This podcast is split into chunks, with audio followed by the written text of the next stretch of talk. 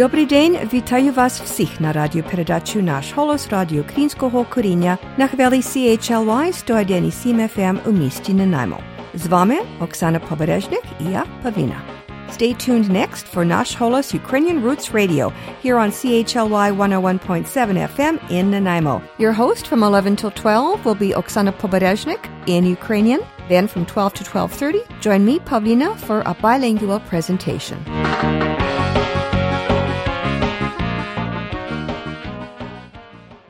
Шостого вересня 1891 року до Канади прибули ті перші українські переселенці, які поклали початок масової української імміграції до Канади.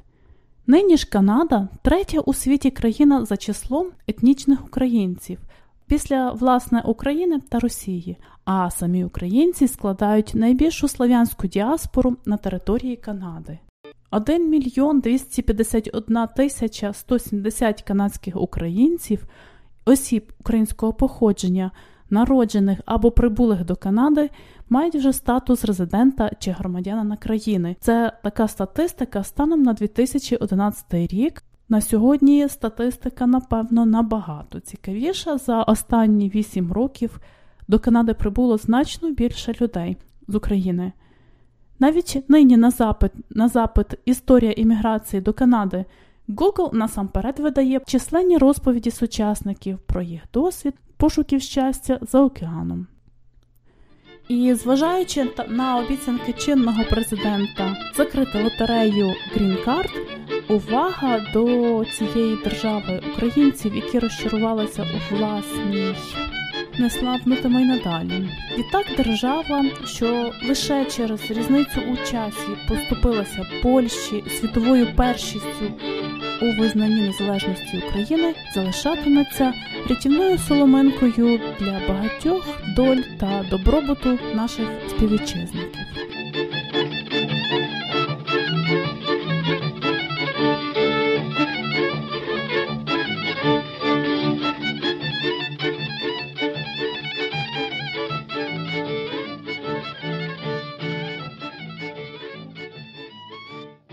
Канада була першою країною в світі, куди українці їхали в один кінець. Тобто раніше українці, зокрема Галицькі, Буковинські, Закарпатські чи Волинські селяни, вони їздили на заробітки. Хтось у Росію, хтось у Німеччину, будували залізниці, ну виконували певну технічну функцію, бо їхня освіта, звичайно, була дуже низькою.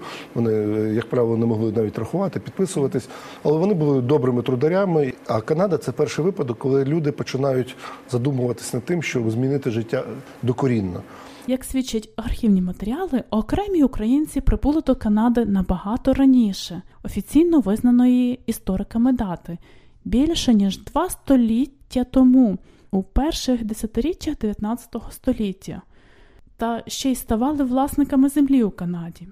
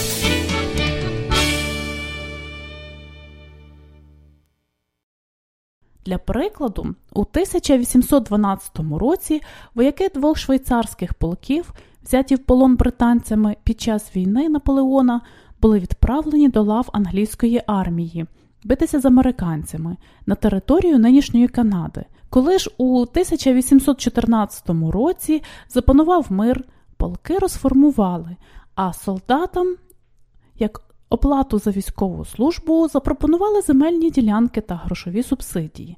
Серед тих вояків було троє галичан, чиї нащадки живуть у Манітобі і понині.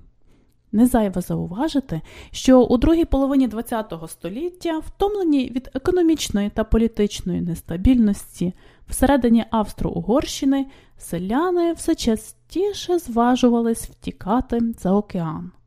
Основними напрямками на той час були Аргентина і Бразилія. Згодом увага майбутніх іммігрантів переключилась на Північну Америку. У 1863 році в США набув чинності закон про гомстеди, покликаний забезпечити земельними ділянками усіх, хто вирішив оселитися на державних землях і обіцяв їх обробляти. Утім, вільні землі в США закінчилися швидко, але аналогічні кроки вдало здійснила Канада. У 1872 році ліберальний уряд Канади на чолі з Джоном Макдональдом ухвалив закон, згідно з яким, заплативши лише 10 доларів, кожний повнолітній чоловік, який в'їжджав в Україну, міг отримати в користування наділ площею до 65 гектарів. Землю можна було викупити повністю. Один гектар коштував трохи більше 2 доларів. Обов'язковою умовою було зведення на ділянці будинку вартістю не менше 300 доларів, і прожити слід було протягом трьох років, хоча б по півроку щороку. Новоспеченим канадцям надавалися різні пільги. Та все ж до 1891 року поява переселенців з України мала поодинокий характер. Масове ж переселення українців до Канади розпочалось наприкінці 19 століття, коли канадський уряд активно заохочував широкомасштабну еміграцію з Європи.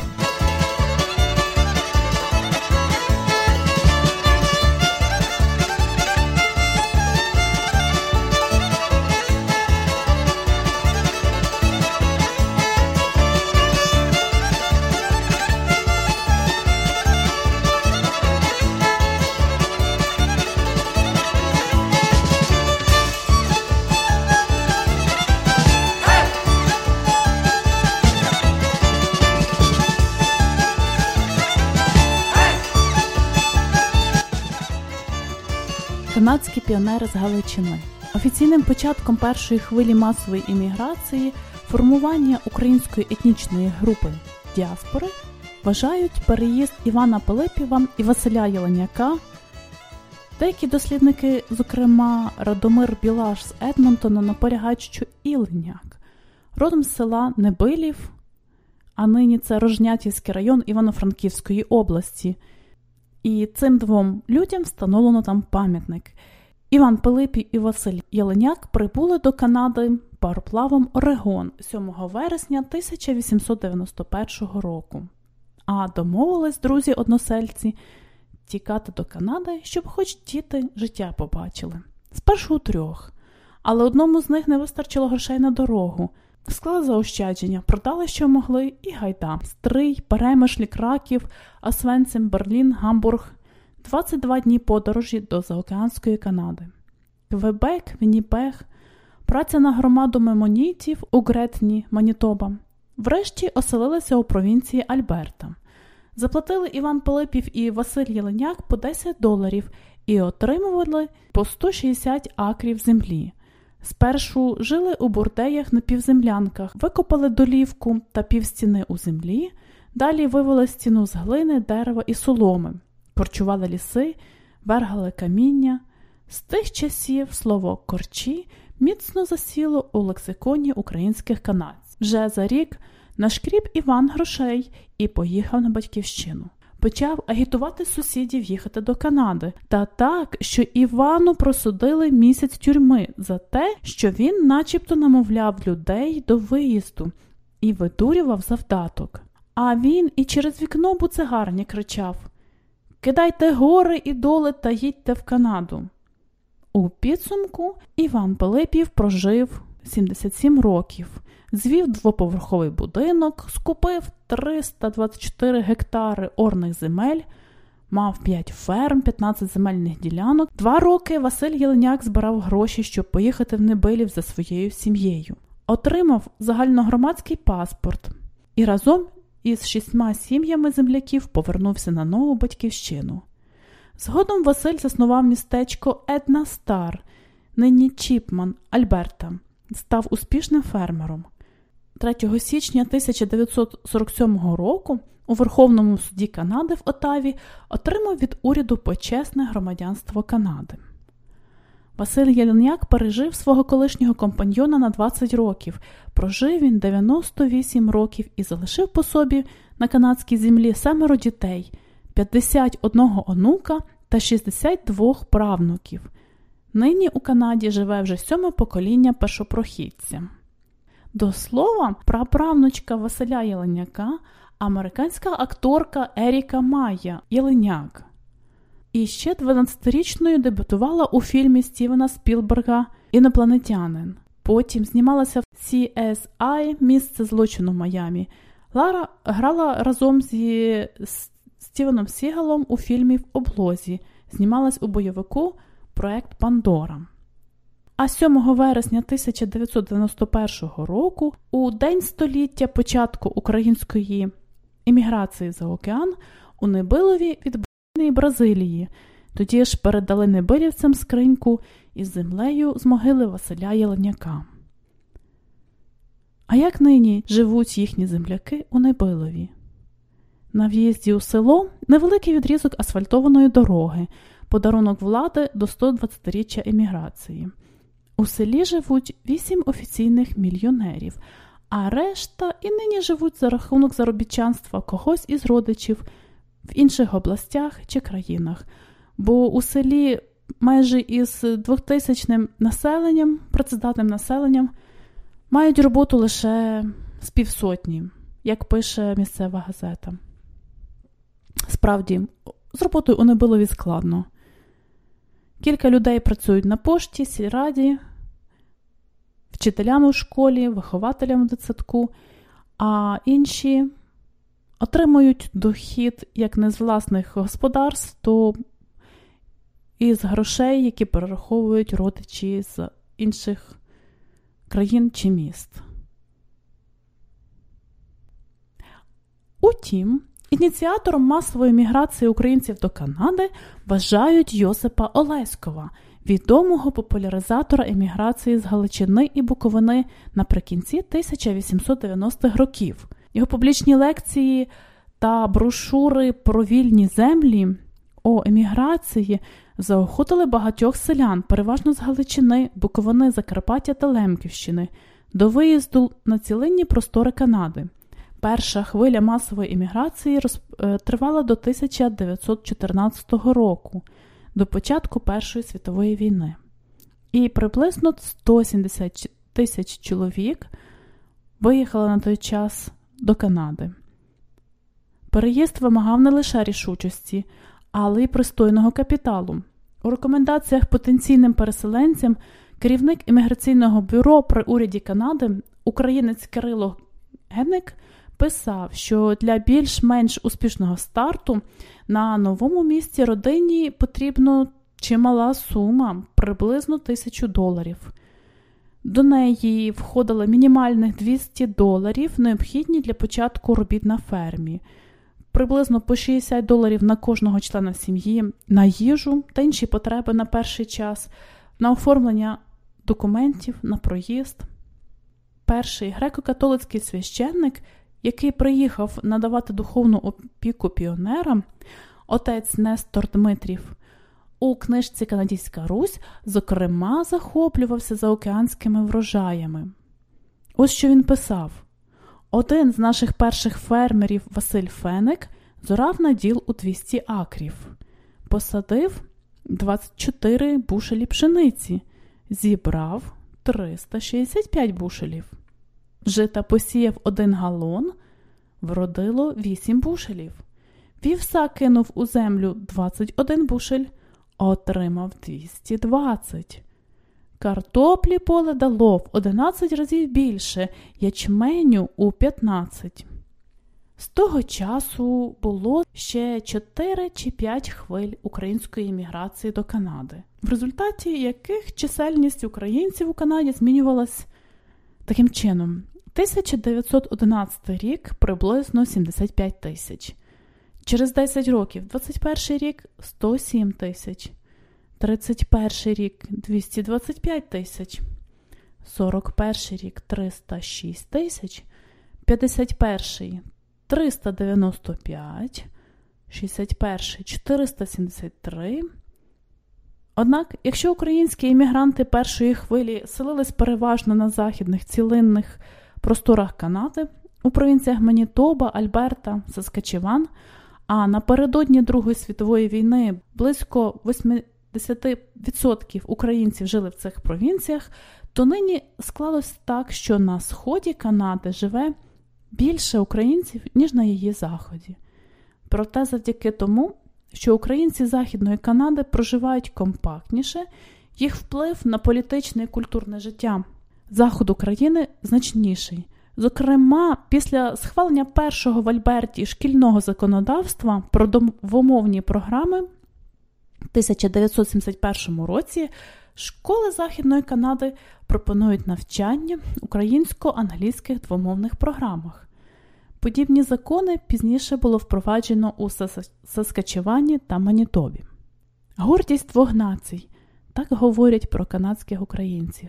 Всі ви будете ліпшими канадійцями, як будете добрими українцями. Ці слова генерального губернатора Канади Лорда Твітсмюра стали лейтмотивом діяльності чисельної української громади країни Кленового листка упродовж багатьох десятиліть зберегти національне коріння, сприяти розвитку Канади та відстоювати право України про незалежність три великі цілі, які переслідувала українська діаспора. За підсумками останніх парламентських виборів до парламенту Канади прийшло 11 етнічних українців. В новому уряді письменниця, журналістка і політик українського походження Христя Фріланд призначена міністром міжнародної торгівлі. Ще одна українка Маріан Мегічук очолила тоді Міністерство зайнятості, розвитку трудових ресурсів і праці. Серед відомих етнічних українців, які досягли успіху на політичній сцені Канади, варто згадати Вільяма Гавриляка, якого тричі обирали мером Едмонтона.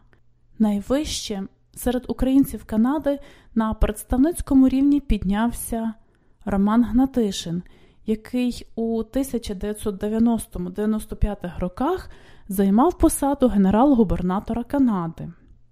А у 2016 році Пол Винник став генерал-лейтенантом армії Канади, командувачем армії Канади. Можливо, найважливіший внесок української громади у суспільне життя Канади концепція канадського мультикультуралізму, популяризована лінгвістом українцем Ярославом Рудницьким. Українцям вдалося переконати королівську комісію з двомовності і двокультурності відійти від концепції англо-французької двомовності, що спричинило проголошення прем'єр-міністром Трюдо офіційної концепції багатокультурності. У списку визначних українських особистостей також сотні видатних спортсменів, митців, науковців, бізнесменів, що при кожній нагоді підкреслюють своє українське коріння. Ось лише деякі імена, про які знають практично всі діаспоряни. Роберта Лін Бодндар, перша канадська жінка-астронавт, Вейн Грецький, Дейв Андрійчук, Дейл Гаверчук, Майк Босі. Джон Буцик це відомі хокеїсти, і Дарія Вербова, що входить нині у 10 найвище оплачуваних моделей світу, обличчя таких брендів, як Versace, Louis Vuitton, Gucci, Yves Saint Laurent, Prada, Chanel. Її фотографії з'являлись на обкладинках Vogue 50 разів. Прикладом реалізації канадської мрії можна вважати і Юджина Євгена Мельника, чиї батьки родом з Чернівців потрапили до Канади в середині 40-х років ХХ століття. Нині він співвласник однієї з найбільших канадських фармацевтичних корпорацій BioWhale Corporation з щорічним доходом в мільярд доларів. І певна річ Петро Яцик родом зі Львівщини, після Другої світової війни емігрував до Західної Європи, а пізніше в Канаду, став великим бізнесменом-меценатом і допомагав своїм співвітчизникам як в Україні, так і в інших країнах. Серед найголовніших проєктів, фінансованих ним, Український науковий інститут Гарвардського університету, Енциклопедія українознавства, Канадський інститут українських студій, міжнародний конкурс знавців української мови, названий його іменем, він був наполегливим і невтомним українцем, що відмовився бути бідним, почав з нуля, розбагатів і сторицею віддав своєму народу. А ще Канада відома своєю українською писанкою. Так, так, справді, Вегеревілівська писанка одна з найбільших у світі. Пам'ятник було відкрито 1975 року в штаті Альберта, Канада, і вага цієї рухомої писанки 1360 кг.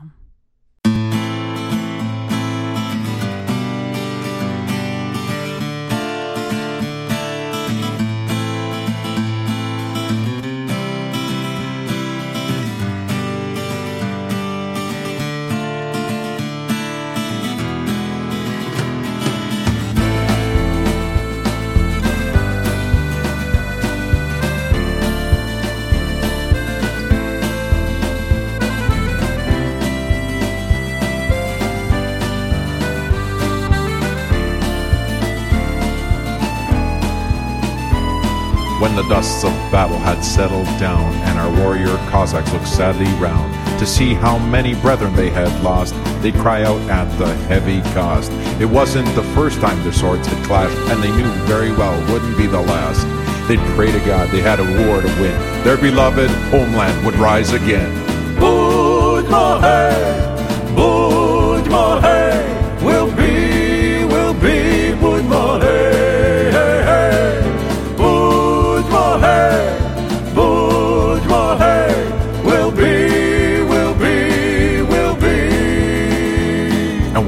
pioneers' backs were about to break under the toils of this new land.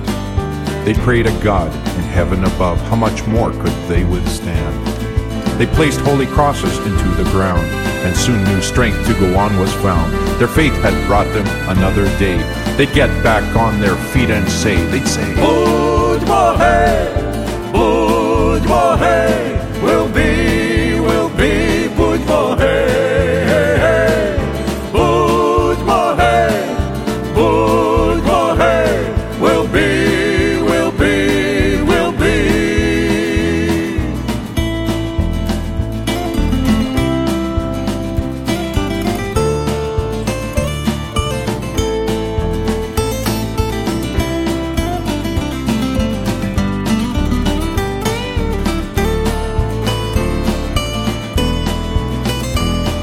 From the time that our bard inspired us to strive for a better fate, it took many years, many sacrifices, many went to heaven's gate. But when the winds of freedom swept across Ukraine in the summer of 91, you could hear generations from the past join together with those of today as one and yell, Будьмо гей, гей, будьмо гей, гей, we'll be,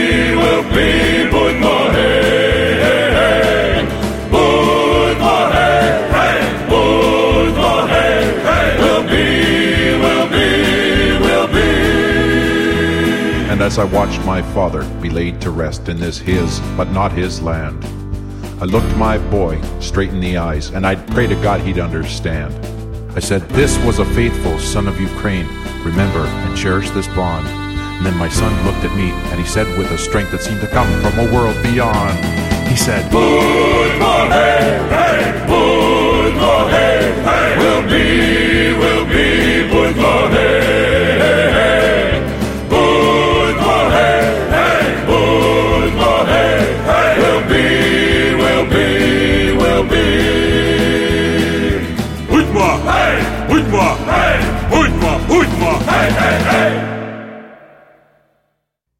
слухаєте наш голос Радіо Українського коріння, котре подається вам на хвилі CHLY 101,7 FM у місті Нанаймо. І з вами Оксана і Павліна. You're listening to Nash Holos Ukrainian Roots Radio on CHLY 101.7 FM in beautiful downtown Nanaimo with your hosts Pavlina and Oksana. Well, my father, who was a playwright, uh, poet, musician, singer, brought back a lot of traditional plays from Ukraine, which were performed on Saturday nights in the local church basement. And of course, the stage was very important. Uh, we loved to, to go Saturday nights and, and see these wonderful old comedies.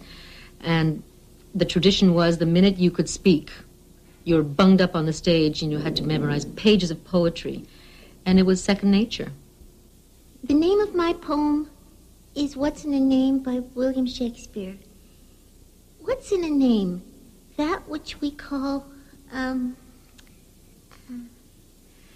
Rose, speak up, girl. What's the matter? Don't you speak English? Or maybe you think you're a little star. no, sir. Mr. Teacher, sir. I'm Daria. D- di- diarrhea. what kind of a crazy name is that? It's Daria, sir. Daria Karpiak. I see, and are you a car park? No, sir. I'm Ukrainian. well, you're in Canada now. You should have a Canadian name. Hi, Natalka. Guess what? I've decided to change my name. Ready for this? From Daria Karpiak to Darlene Carp. I know it's a fish. Better than being diarrhea car park the rest of my life. Mama, we've decided to name the baby Dylan. D- D- D- D- D- Dylan. Dylan? Dylan? Daria, що ти здуріла? Mama, it's not crazy. It's Welsh. And it's the name of a very famous rock and roll singer today, Bob Dylan. Yeah. Ті рокі-ролі, бітники з гітарами, ве, ве, боже, чого ж ти мене караєш? God's not punishing you, mama. Ну, чи він хоч наш, цей Боб Ділен? Come on, mama, Bob Dylan's not Ukrainian, he's Jewish. Ой, Боже. Ну, чи що ж люди в церкві будуть говорити? Ну, ти будеш сміятися з мене на галі. Mama, nobody at church is gonna laugh. Besides, what do you care what those people in the community think? Ну, то назви його Ярослав. Ярослав по татові, ти була його найкраща дитиночка. His favorite mama, I'm his only child. Besides, Brian and I think that Dylan is... Так, я, ти і Брайан. А про мене не думайте, окей? Я піду в old age home, і я не буду знати свого внучка Ярослава. The baby's name is Dylan, damn it. То окей? Робіть, що хочете. zich spravljati kroz bez mene. Okay, Mama, okay. Now how about Dylan Yaroslav? Come on, Mama, you've got to come to the christening. Name of my poem is What's in a Name by William Shakespeare. What's in a name? That which we call a rose by any other name would smell. Mom, I'm scared. Dylan, honey, you've got nothing to be afraid of. You're going to be terrific. Besides, Mummy will be backstage the whole time. Okay, Dylan? Yeah, okay. But, Mom, when I go out to say my poem, I don't want the man to call me Dylan. I want him to call me Yaroslav.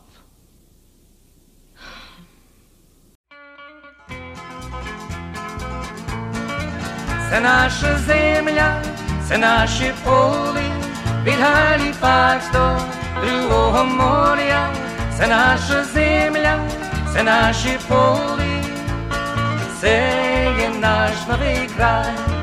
Як я приїхав до цього краю і видів горе, лісе і море, тут була пуща і файне поле.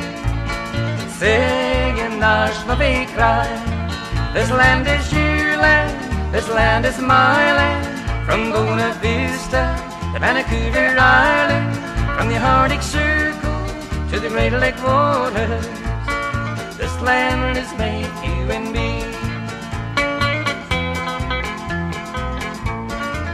Це наша земля, це наші поли, від Галіфакс до другого моря, це наша земля, це наші поли, це є наш новий край, це є наш новий край,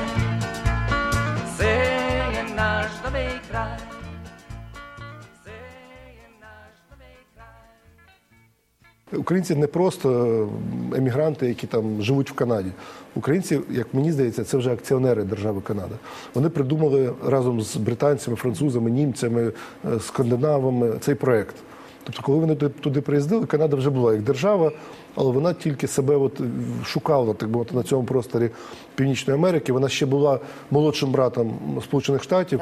Вона боялася, що Сполучені Штати відхоплять оці родючі е, прирійні території, і їх треба було заселити людьми, які вміють працювати на землі. І тоді ось вони приїхали. і, і тоді вони не просто приїхали, їх почали кликати туди. І е, коли ми зараз бачимо. Як правило, неорганізовану міграцію, коли е, сотні тисяч людей там з причин війни, там особистих е, причин виїздять кудись, то тоді був міністр внутрішніх справ Канади, який е, запропонував знайти людей в Європі, які будуть не сильно відрізнятися, наскільки це можливо, за культурним рівнем від е, ну вже теперішнього населення Канади, але будуть добрими трударями. І тоді хтось підказав, що є така країна Австро-Угорщина, в якій є купа безземельних селян, які там мають е, малесенькі клап, клаптики землі, і які потребують і хочуть працювати на великих просторах, і вони мріють про це. Тобто, це всі мрії, всі розмови, і навіть в подальші часи кілька десятиліть були навколо землі. Сенсі була просто ну меккою там чи манною е, небесною, тому що там землі було багато. Людина могла проїхати і за 10 доларів отримати 160 акрів землі. Ну, на тодішні галицькі часи чи буковинські це. Ну, це просто космос. Це от люди не могли собі уявити, причому це була навіть не плата за цю землю. Земля була безкоштовна. Це плата за оформлення. Вони продавали тут, наприклад, десь на Буковині чи на Тернопільщині, теперішній там, ну десь на Галичині, продавали хату, продавали е, скотину, там закладали е, часом якогось шинкаря знайомого, які золоті там сережки там чи щось ще збирали там кількасот доларів, і їхали купувати землю. Першими з Галичини поїхали в Канаду німці, оскільки німці вже були. Ем, В Канаді вони запрошували своїх там знайомих, родичів.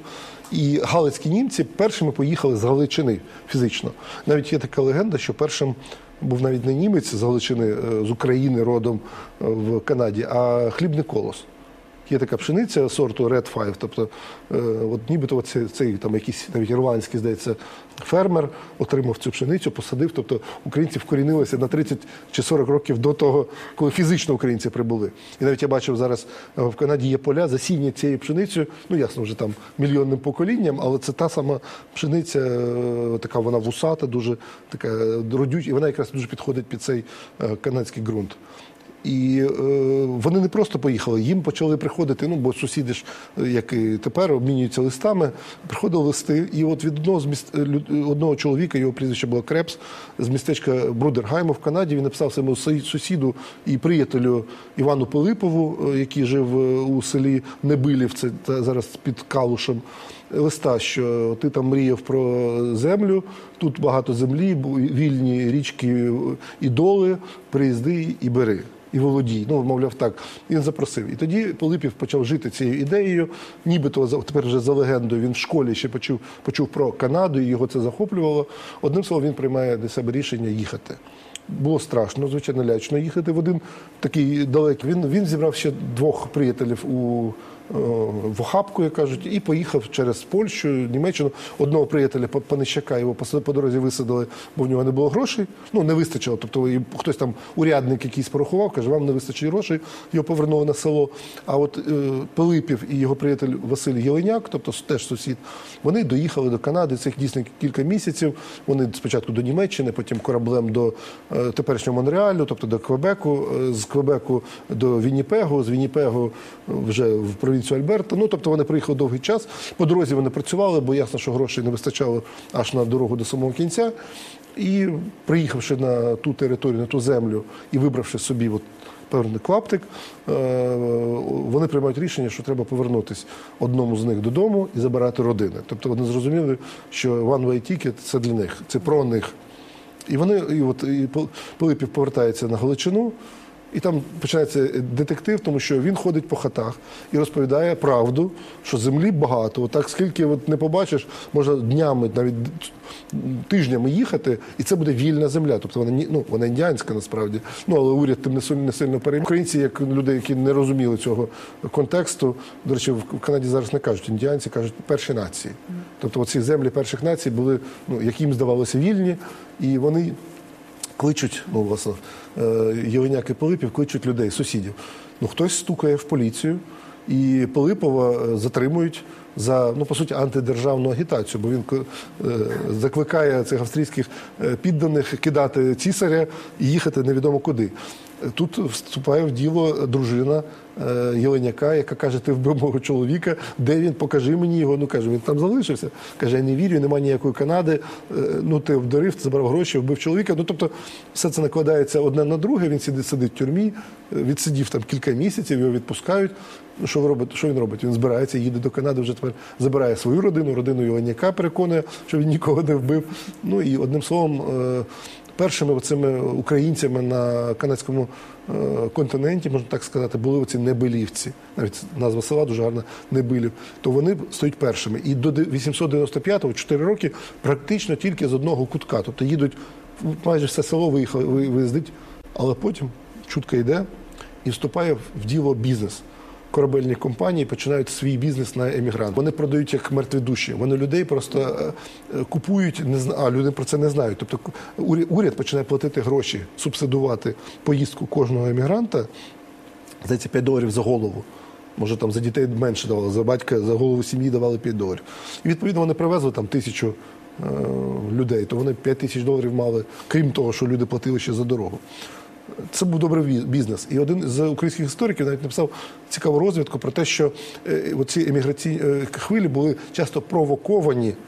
Ну, просто бізнесом. Тобто бізнес побачив свою нішу, і він розгойдував цю хвилю, цю так звану е, гарячку, бо по селах, звичайно, люди почали кидати, займатися господаркою, продавати там різати хати на ем, на, на, на, на дрова і так далі, щоб продати, щоб заробити гроші. Це було все непросто, тому що для селянина справді покинути рідне село це як покинути цивілізацію місто було зовсім інакшим. Якщо в селі, в тому самому Небилові, там було буквально 4 по єврейські родини, а 99,9% це були українці, то переїжджаючи до Калуша або там тим більше до якогось більшого міста, як Львів, він потрапляв в місто, де 50% складали євреї, там 30% поляки, там 5% німці, і українці були маленький прошок, і він навіть говорити міг не з усіма, бо він, як правило, не знав німецької, як правило, не знав польською. Ну, польську знав, але не знав їдиш. І для нього це зіткнення зі світом було дуже важким. Жили зі своїми, безумовно, тільки зі своїми, е, але водночас такий фактор мови грав,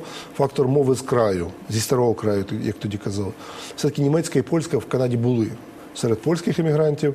До речі, дуже часто важко відрізнити, де польський іммігрант, де українець з Галичини, тому що в документах вони всі проходили ну, ну до кінця 19-го ніхто як українець, в кращому разі рутенян, тобто русин. Але в більшості випадків австріяк, поляк, румун, німець. Ну тобто, е, хто вже як записувався за назвою країни, звідки він їхав.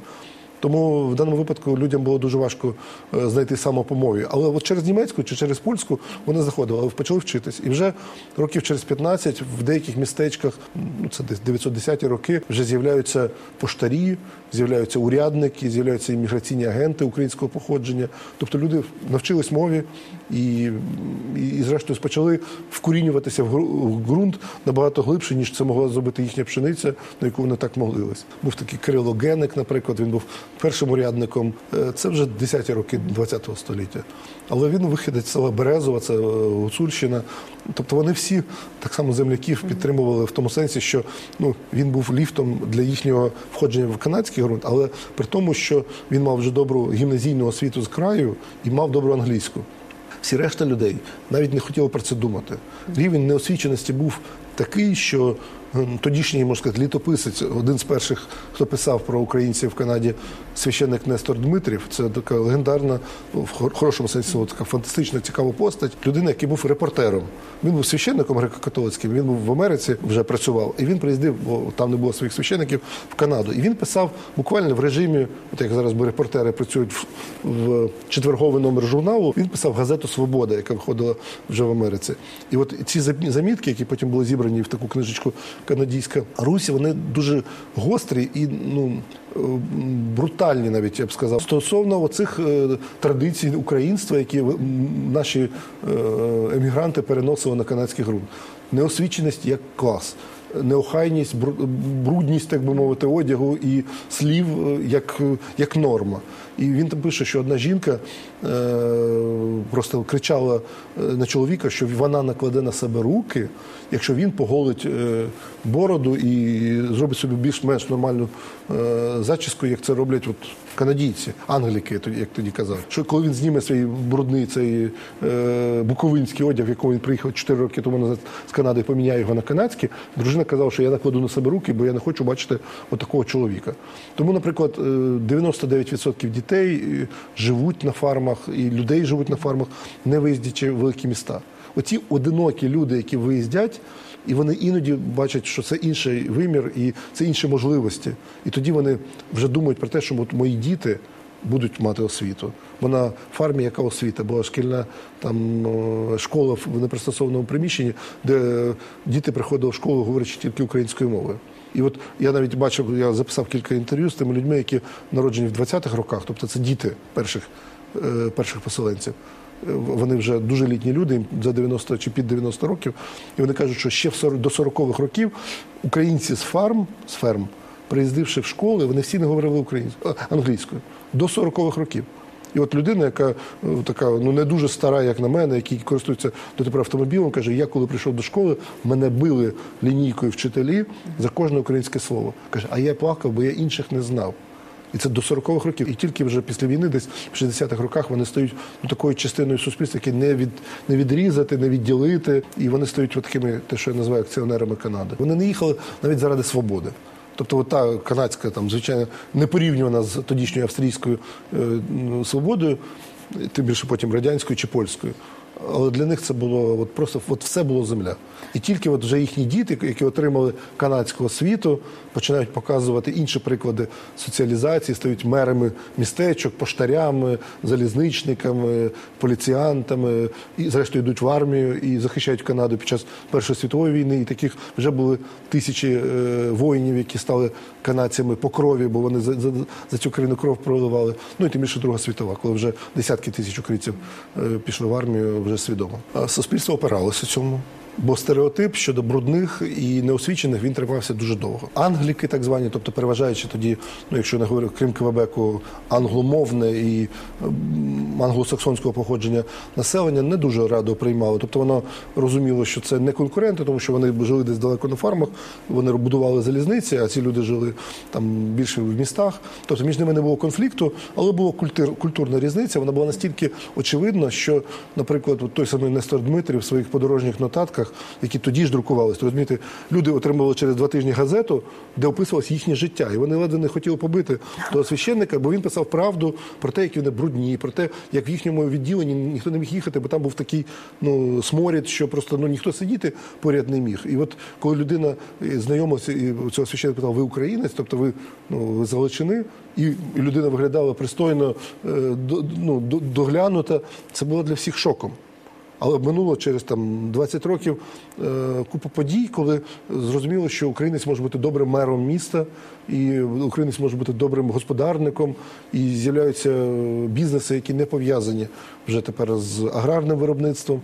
І, наприклад, по всій Канаді знамениті ковбаси українського походження є. І в багатьох містах люди спеціально їздять тобто, до Марчишиних або там, там до інших людей, які от виробляють там українські ковбаси, хоча це вже зовсім не ті ковбаси, які робились руками з родиною. Але це є бренд, який українці привнесли. Тобто вони дуже добрі трударі. І на відміну від інших країн, е, вони показали за своїм цим завзяттям до, до праці до землі, що вони ну не будуть е, обузою так на ногах Канади. І поступово оцей е, снобізм, скажімо так, оцей англійсько-французький, він пройшов. Він в багатьох містах, от тут в Бунтоні є парк е, Вільяма, тобто Василя Гавриляка. Це був дуже потужний мер. Багато років був е, при владі, був дуже корумпований, як кажуть тепер мер, але він дуже добрим господарником був. Тому навіть з паузою там він повертався до своєї мерської роботи, і всі пам'ятають його. І таких дуже багато було випадків, коли вони просто показували, що вони своєю працею здатні переконати, що українець це не є другосортна людина,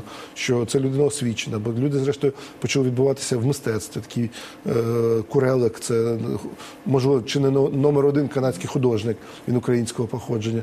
Е, звичайно, спортсмени. Була така навіть хокеї в канадському, тобто в національній релігії канадців, такій громадянській релігії. Хокеї була Юкі трійка, тобто така забиваюча перша трійка канадської збірної, в якій були всі українці. І от е, вони теж принесли свою, е, свій внесок в цю ну, соціалізацію там, чи в своє е, оканадійщення у цього простору людей, які ну, спочатку були так трошки далі від прийняття рішень, а зрештою потім були сенатори, депутати парламенту, губернатори провінцій. Ну і зрештою так співпало з майже незалежною Україною. Перший генерал-губернатор, тобто фактичний керівник держави, представник британської королеви е, Рамон, тобто Роман Гнатишин, батьки якого приїхали з Буковини. Став генерал-губернатором Канади.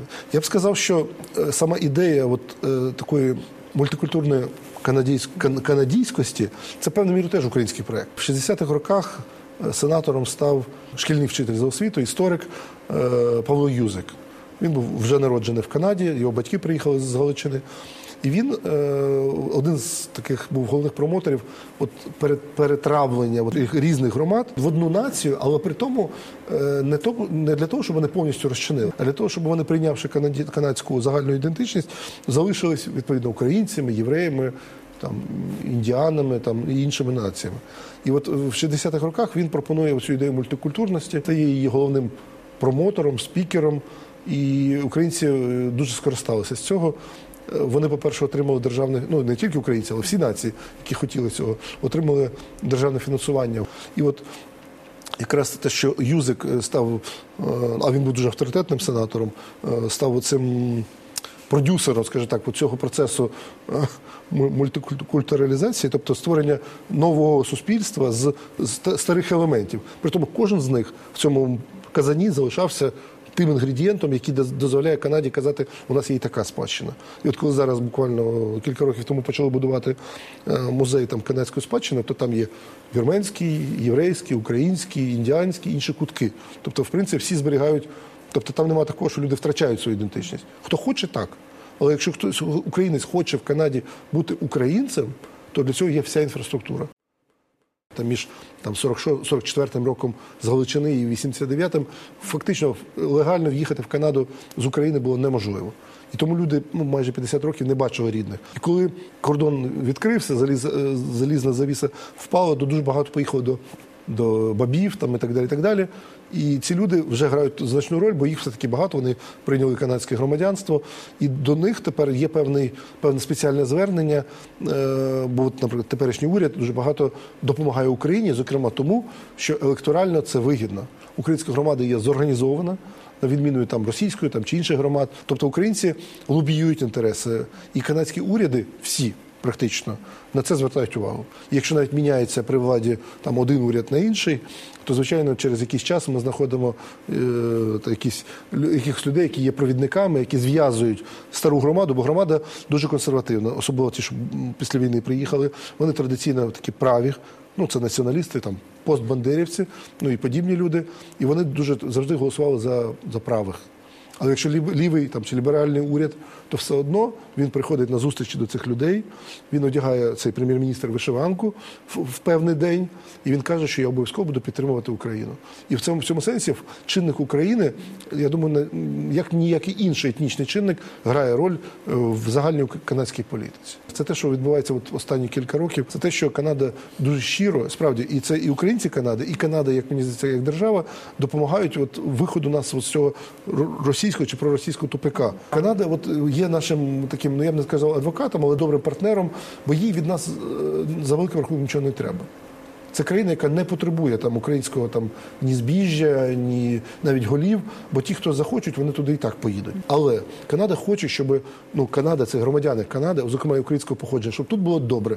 Щоб тут якось люди жили гідним життям, щоб тут була демократія, щоб тут була змінна, змінна влада, яка ну не знищує всі набутки попередників, а попередники щось роблять для цього, щоб їм було чим звітувати перед громадою. Тобто те, чим живе канадське життя. І в цьому сенсі, ну от ця нормальність, абсолютна природність того е, входження українців із старої старого краю і от нової імміграції в канадське життя показує, що немає ніякого українського менталітету, який не дозволяє нам мати нормальну країну.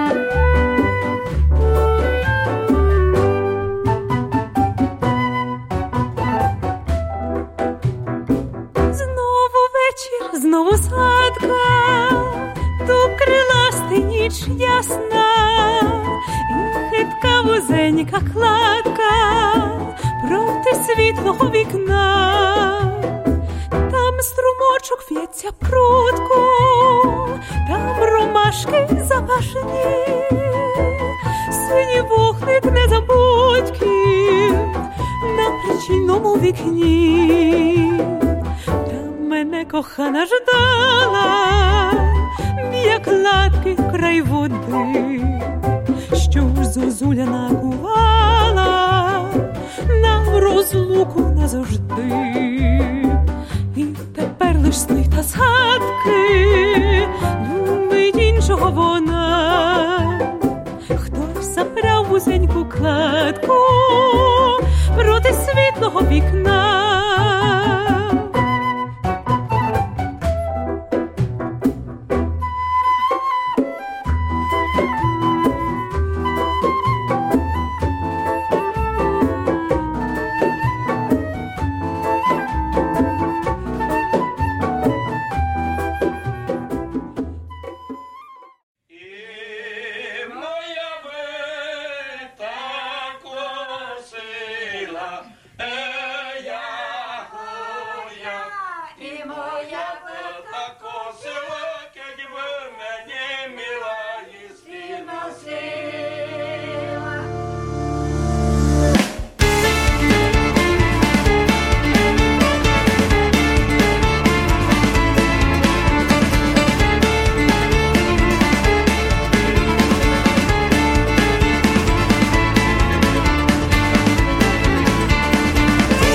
Кому коса добре косить, кому мила їсти носить і я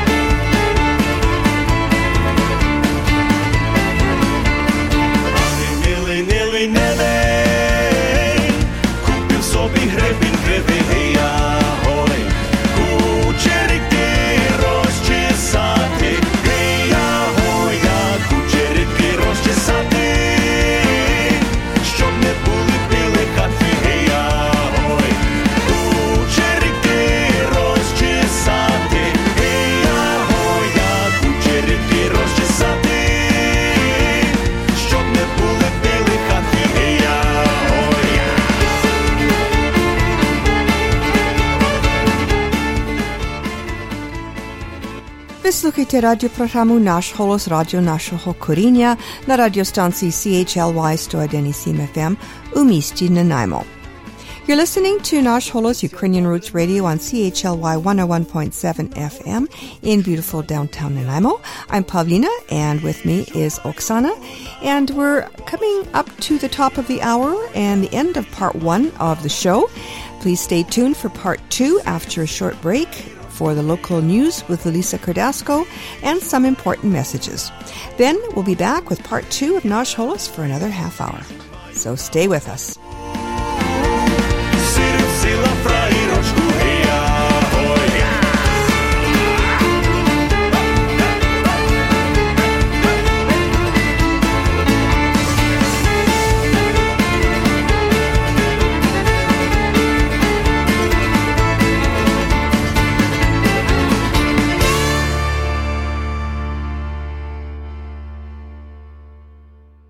Love this podcast? Support this show through the ACAST supporter feature.